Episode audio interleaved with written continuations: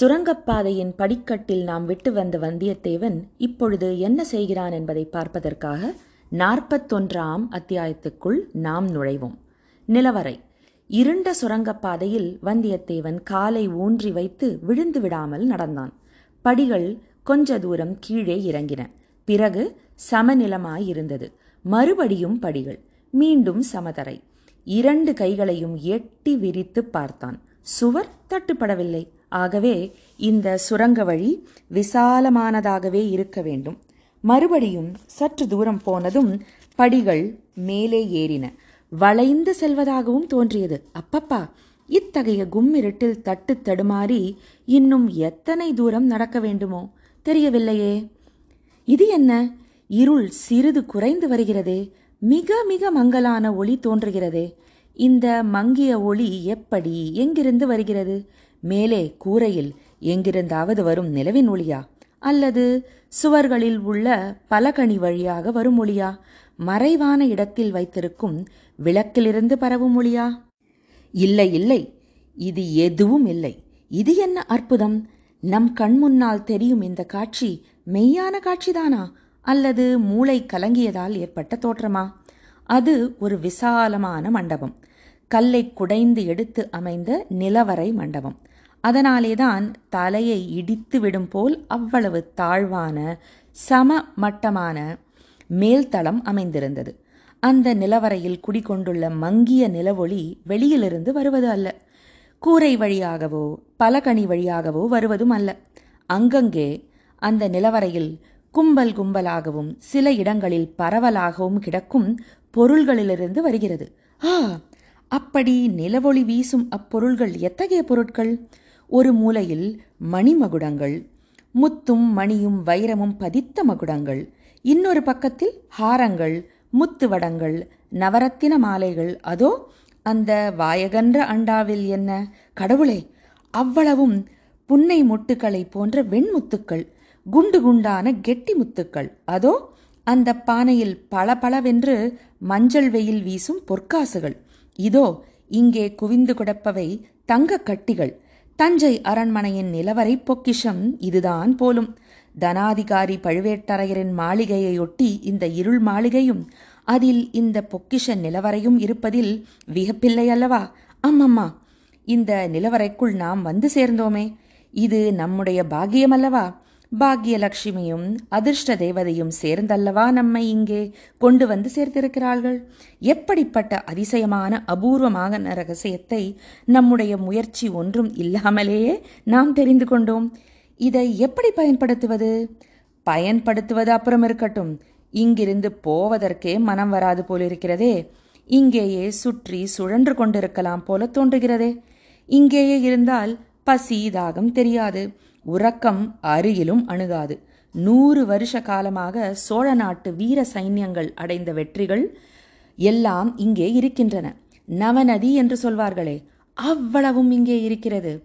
குபேரனுடைய பொக்கிஷத்தை தோற்கடிக்கும் செல்வ களஞ்சியம் இங்கே இருக்கிறது. இதை விட்டு எதற்காக போக வேண்டும்?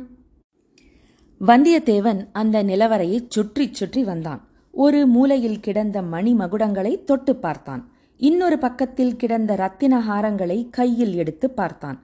அவற்றை போட்டுவிட்டு இன்னொரு பக்கம் சென்று செப்பு பானையில் நிறைந்திருந்த முத்துக்களில் கையை விட்டு அலைந்தான். வேறொரு பானையில் கையை விட்டு பொற்காசுகளை அள்ளிச் சொரிந்தான். ஒரு மூலையில் தரையில் பளபளவென்று ஏதோ பரவலாக ஜொலிப்பதைக் கண்டு அங்கே சென்றான். முதலில் என்னவென்று தெரியவில்லை. பிறகு குனிந்து உற்று பார்த்தான். ஐயோ ஆண்டவனே! அது ஒரு எலும்புக்கூடு. ஒரு காலத்தில் சதையும் இரத்தமும் தோலும் ரோமமும் மூக்கும் முகமும் கண்ணும் காதுமாக இருந்த மனித உடலின் எலும்புக்கூடு. ஆ இந்த எலும்புக்கூடு அசைகிறதே உயிர் பெற்று எழுகிறதே பொற்காசுகளைப் போலவே சத்தமிடுகிறதே நமக்கு ஏதோ செய்தி சொல்ல எழுந்திருப்பதாய் காண்கிறதே. வல்லவரையனுடைய உடம்பிலிருந்த ஒவ்வொரு ரோமமும் குத்திட்டு நின்றது. தனக்கு பைத்தியம்தான் பிடித்துவிட்டது என்று நினைத்தான். சீச்சி எலும்பு கூடு எழுந்திருக்கவில்லை. அதற்குள்ளே இருந்து ஒரு பெருச்சாளி ஓடி வருகிறது. நம் கால் மீது விழுந்து ஓடுகிறது. ஆம் இப்போது பார்த்தால் எலும்புக்கூடு இன்னும் தரையிலேதான் விழுந்து கிடக்கிறது. ஆனால் அது நமக்கு ஏதோ ஒரு செய்தி சொல்கிறது என்பது உண்மை. ஓடிப்போ இங்கே தாமதியாதே. நானும் உன்னைப் போல் உடல் படைத்த மனிதனாயிருந்தேன். இங்கு வந்து அகப்பட்டு கொண்டேன். இங்கேயே மாண்டு மடிந்தேன். இப்போது எலும்பு கூடாக கிடக்கிறேன். ஓடிப்போ! என்று அது நம்மை எச்சரிக்கிறது. இங்கிருந்து உடனே தப்பிச் சென்றோமோ பிழைத்தோம். இல்லாவிட்டால் அதோ கதிதான். அந்த மனிதனுக்கு ஏற்பட்ட கதிதான் என்று நினைத்து கொண்டான். வந்தியத்தேவன் அந்த நிலவரையிலிருந்து வெளியேற எண்ணினான். ஆனால் வெளியேறும் வழிதான் தெரியவில்லை. வந்த வழியை கண்டுபிடிக்க முடியவில்லை. நிலவரையின் ஓரமாக எங்கே போனாலும் இருள் என்னும் பூதம் வாயை பிளந்து கொண்டிருந்தது. கீழே பார்த்தால் அதல பாதாள படுகுழியாக தோன்றியது. ஏறி வந்த படிக்கட்டு எங்கேயோ ஓர் இடத்தில் இருக்கத்தான் வேண்டும். அதை கண்டுபிடிக்க வந்தியத்தேவன் மேலும் முயன்றான். தேடி தேடி அலைந்தான். அப்படி அலையும்போது ஓரிடத்தில் சுவர் ஓரமாக ஒரு குப்பல் தங்க காசுகள் கிடப்பதை கண்டான். அந்த குப்பலின் மீது ஏதோ வலை பின்னியது போல் இருந்தது. உற்று பார்த்தபோது அக்குவியலின் பேரில் சிலந்தி வலை கட்டியிருப்பது தெரிந்தது. அது அவனுடைய சிந்தனையை தூண்டியது. பெரியோர்கள் மண்ணாசை பெண்ணாசை பொன்னாசைகளை சிலந்தி வலைக்கு ஒப்பிட்டிருக்கிறார்கள். சிலந்தி வலையை விரித்து கொண்டு காத்திருக்கிறது. எங்கிருந்தோ பறந்து வந்த ஈ அதில் அகப்பட்டு கொள்கிறது. பிறகு சிறிது சிறிதாக சிலந்தியை ஈ இழுத்து விழுங்குகிறது. மூன்று வித ஆசைகளும் அப்படித்தான். மனிதன் வழி தவறி சென்று அந்த ஆசை வலைகளில் விழுந்து அகப்பட்டு கொள்கிறான். அப்புறம் மீளுவதே இல்லை. மண்ணாசை பெண்ணாசை பொன்னாசை ஆகிய மூன்று ஆசைகளின் இயல்பையும் இன்று ஒரே நாளில் நாம் அனுபவித்தாகிவிட்டது. நந்தினி என்னும் பழுவூர் இளையராணி தன்னுடைய வலையில் நம்மை அகப்படுத்த பார்த்தாள். பழைய வானர்குல ராஜ்யத்தை அடையலாம் என்னும் மண்ணாசையையும் காட்டினாள். கடைசியாக இங்கே இந்த பயங்கரமான பொன்னாசை பூதம் நம்மை அடியோடு விழுங்க பார்க்கிறது. முதல் இரண்டிலிருந்தும் தப்பினோம். இந்த மூன்றாவது அபாயத்திலிருந்தும் தப்ப வேண்டும். நமக்கு எதற்காக இந்த வம்பெல்லாம்? ராஜ்யம் எதற்கு? செல்வம் எதற்கு? பெண்களின் கூட்டுறவுதான் எதற்கு? வானத்தை கூரையாக பெற்ற அகண்டமான பூமியே நமது அரண்மனை. யாதும் ஊரே யாவரும் கேளு என்று பண்டை தமிழ்நாட்டு பெரியோர்கள் சொல்லியிருக்கிறார்களே. எல்லா ஊரும் நம்முடைய ஊர்தான். எல்லா மனிதர்களும் நம்முடைய உறவினர்கள்தான்.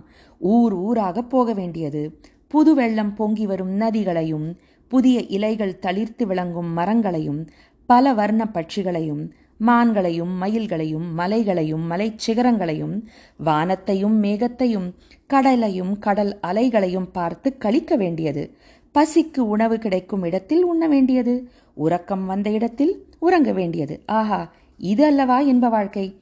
எளிதில் கிடைக்கக்கூடிய இத்தகைய ஆனந்த வாழ்க்கையை விட்டுவிட்டு தொல்லைகளும் சூழ்ச்சிகளும் ஆசைகளும் அபாயங்களும் நிறைந்த வாழ்க்கையை ஏன் மேற்கொள்ள வேண்டும்? எப்படியாவது இந்த நிலவரையை விட்டு இப்போது வெளியேறிவிட்டால் போதும். பிறகு இந்த இருள் மாளிகையையும் இந்த தஞ்சாவூர் கோட்டையையும் விட்டு வெளியேறி விட வேண்டும். பின்னர் இத்தகைய தொல்லைகளில் அகப்பட்டு கொள்ளவே கூடாது. இப்படியான எண்ண ஓட்டங்களுக்கிடையே கதவு திறந்து மூடும் ஓசை. மறுபடியும் காலடி ஓசை. இன்றைய இரவின் அதிசயங்களுக்கு முடிவே கிடையாது போலும். அதிசயங்களுக்கு அளவில்லை. பயங்கரங்களுக்கும் எல்லை இல்லை இம்முறை வெகு தூரத்திலிருந்து அந்த காலடி சத்தங்கள் கேட்டன. இரண்டு பக்கங்களிலிருந்தும் வருவதாக தோன்றியது. வந்தியத்தேவன் காது கொடுத்து கவனமாக கேட்டான். பொக்கிஷ நிலவரைக்கு நாலு புறமும் சூழ்ந்திருந்த இருளை கிழித்து கொண்டு பார்ப்பவனைப் போல் உற்று பார்த்தான். சிறிது நேரத்துக்கெல்லாம் அவன் எதிர்பார்த்தது போலவே அபூர்வமான காட்சியை கண்டான். கூத்து மேடையிலிருந்து வெகு தூரத்தில் உட்கார்ந்திருப்பவனுக்கு மேடையில் தோன்றும் காட்சிகள் எப்படி இருக்குமோ அப்படி இருந்தது வந்தியத்தேவன் அப்போது கண்ட காட்சி. அவன் அச்சமயம் இருந்த இடத்துக்கு உயரமான ஓரிடத்தில் தொலைதூரம் என்று தோன்றிய தூரத்தில் அது நடந்தது. கூத்து மேடையின் ஒரு பக்கத்திலிருந்து ஒரு தீவர்த்தி வந்தது. இன்னொரு பக்க படுதாவை நீக்கிக் கொண்டு மற்றொரு தீவர்த்தி வந்தது. தீவர்த்திகள் இரண்டும் நெருங்கி நெருங்கி வந்து கொண்டிருந்தன. ஒரு தீவர்த்தி வெளிச்சத்தில் இரு நெடிய கரிய உருவங்கள் தெரிந்தன. இன்னொரு தீவர்த்தியின் ஒளியில் மற்றும் இரு உருவங்கள் காணப்பட்டன. அவற்றில் ஒன்று நெடிய கம்பீரமான உருவம் மற்றொன்று சிறிது குட்டையான மெல்லிய வடிவம். இரு தரப்பு உருவங்களும் ஒன்றை ஒன்று நெருங்கி வந்து கொண்டிருந்தன. வந்தியத்தேவன் மேலும் கண் விழிகள் பிதுங்கும்படி உற்று பார்த்தான். அந்த உருவங்கள் யாருடையவை என்பதை ஒருவாறு தெரிந்து கொண்டான். இடது பக்கத்திலிருந்து வந்த இரு உருவங்கள் மதுராந்தக தேவரை அழைத்துச் சென்ற கந்தமாறனும் காவலனும். வலது புறத்தில் வந்த உருவங்கள் பெரிய பழுவேட்டரையரும் அவருடைய இளையராணி நந்தினி தேவியும். இந்த இரு கோஷ்டியாரும் சந்திக்கும் போது என்ன நடக்கும்? ஏதாவது விபரீதமாக நடக்குமா? அல்லது ஒருவருக்கொருவர் வழி விட்டுவிட்டு சாவதானமாக போய்விடுவார்களா? வந்தியத்தேவன் அந்த பரபரப்பில் மூச்சு விடுவதை கூட நிறுத்தி கொண்டு அத்தனை கவனமாக பார்த்து கொண்டிருந்தான். இரு கோஷ்டியாரும் சந்தித்தார்கள். அவர்கள் தடுமாறி தயங்கி நின்றதிலிருந்து இரு சாரருக்கும் அச்சந்திப்பு வியப்பையும் திகைப்பையும் அளித்திருக்க வேண்டும் என்று தோன்றியது. ஆனால் விபரீதம் ஒன்றும் நேர்ந்துவிடவில்லை பழுவேட்டரையர் கந்தமாறனை பார்த்து ஏதோ கேட்டார். அதற்கு கந்தமாறன் ஏதோ விடை சொன்னான். கேள்வியும் விடையும் என்னவென்பது வந்தியத்தேவன் காதில் விழவில்லை. பிறகு பழுவேட்டரையர் கையினால் சமிஞ்ஞை செய்து சுரங்க வழியின் படிக்கட்டை சுட்டி காட்டினார். கந்தமாறன் அவரை பணிவுடன் வணங்கினான். வணங்கிவிட்டு படிக்கட்டில் இறங்கினான். அவனுக்கு பின் கையில் தீவர்த்தியுடன் வந்த காவலனை பார்த்து பழுவேட்டரையர் ஏதோ சமிஞை செய்தார். அவனும் மறுமொழி சொல்லாமல் ஒரு கையினால் வாயை பொத்திக் கொண்டு வணங்கினான். பிறகு கந்தமாறனை தொடர்ந்து படிக்கட்டில் இறங்கினான். பழுவேட்டரையரும் இளையராணியும் இடது பக்கம் நோக்கிச் சென்றார்கள். நிழலாட்டத்தையும் பொம்மலாட்டத்தையும் ஒத்த மேற்கூறிய நிகழ்ச்சிகளெல்லாம் சில கண நேரத்தில் நடந்துவிட்டன. இவ்வளவும் சுரங்க வழியில் இறங்கும் படிக்கட்டின் அருகில் நிகழ்ந்தன என்பதனை வந்தியத்தேவன் கவனித்துக் கொண்டான். ஆஹா! நாம் வழியில் எங்கும் நில்லாமல் இந்த நிலவரையில் வந்து சுற்றி சுழன்று கொண்டிருந்தது எவ்வளவு நல்லதாக போயிற்று. தான் மட்டும் அந்த இரு கோஷ்டிக்கும் நடுவில் அகப்பட்டு கொண்டிருந்தால் நம் கதி என்னவாயிருக்கும்? ஏதோ அந்த மட்டுக்கும் பிழைத்தோமே. அடுத்தபடி என்ன? தப்பித்து கொள்ள வழி என்ன? கந்தமாறன் மதுராந்தக தேவரை அழைத்து வந்த சுரங்க வழியில் திரும்பிச் செல்கிறான் என்பதில் ஐயமில்லை. அந்த வழியிலிருந்து நாம் சிறிது விலகி இந்த பொக்கிஷ நிலவரைக்கு வந்திருக்க வேண்டும். இப்போது கந்தமாறன் போகும் வழியை தொடர்ந்து சென்றால் எப்படியும் வெளியேறும் வாசலை கண்டுகொள்ளலாம். பிறகு ஏதேனும் உபாயம் செய்து தப்பிக்கலாம். அப்படி அவசியம் நேர்ந்தால் கந்தமாறனிடமே உதவி கேட்கலாம். இல்லாவிட்டால் அவனையும் அந்த காவலனையும் ஒரு கை பார்த்துவிட்டு தப்பிச் செல்லலாம். எனவே இப்போதைக்கு கந்தமாறனை பின்தொடரலாம். முதலில் தீவர்த்தி வெளிச்சம் நிலவரைக்கு அருகில் வருவது போலிருந்தது. வந்தியத்தேவன் மூச்சை பிடித்து கொண்டு நின்றான். பிறகு அவ்வெளிச்சம் அகன்று செல்வது போல் இருந்தது அதற்குள் வந்தியத்தேவன் சுற்றும் முற்றும் பார்த்தான். அந்த நிலவரைக்குள் பிரவேசித்த படிக்கட்டு எது என்பதை அறிந்து கொண்டான். அதன் வழியாக கீழே இறங்கி மீண்டும் மேல் ஏறினான். தீவிரத்தி வெளிச்சத்தை விட்டுவிடாமல் அதிகமாக நெருங்காமல் காலடி ஓசை கேட்காதபடி மெதுவாக அடி வைத்து நடந்து சென்றான். வளைந்தும் நெளிந்தும் சுற்றியும் சுழன்றும் ஏறியும் இறங்கியும் சென்ற அந்த சுரங்கப்பாதையில் தானாக இருளில் நடந்து வழி கண்டுபிடித்து போவது எவ்வளவு அசாத்தியமான காரியம்! வாழ்க கந்தமாறன்! அவன் இப்போது தன்னை அறியாமல் நமக்கு செய்யும் உதவிக்கு எப்போது என்ன கைமாறு செய்யப் போகிறோம்? இதற்கு ஒரு சந்தர்ப்பம் அவ்வளவு சீக்கிரத்திலேயே கிடைக்கும் என்று வந்தியத்தேவன் எண்ணவே இல்லை. சுரங்கப்பாதையின் முடிவு வந்துவிட்டது. எதிரில் பெருஞ்சுவர் தெரிந்தது. அதில் ஒரு வாசலோ கதவோ இருக்கும் என்று யாரும் கருத முடியாது. ஆயினும் இருக்கத்தான் வேண்டும். சுரங்கப்பாதைக்கு ஒரு வாசல் இருந்தே தீர வேண்டுமல்லவா? காவலன் வலது கையில் இருந்த தீவர்த்தியை இடது கைக்கு மாற்றிக்கொள்கிறான் வலது கையினால் சுவரில் ஓர் இடத்தில் கை வைத்து ஏதோ செய்கிறான். திருகாணியை திருகுவது போல் திருகுகிறான். சுவரில் மெல்லிய கோடு போல் ஒரு பிளவு தோன்றுகிறது. பிளவு வர வர பெரிதாகி வருகிறது. ஓர் ஆள் நுழையும்படியான பிளவாகிறது. காவலன் ஒரு கையினால் அதை சுட்டி காட்டுகிறான். கந்தமாறன் அவனிடம் ஏதோ சொல்லிவிட்டு சுவரில் தோன்றிய பிளவில் ஒரு காலை வைக்கிறான்.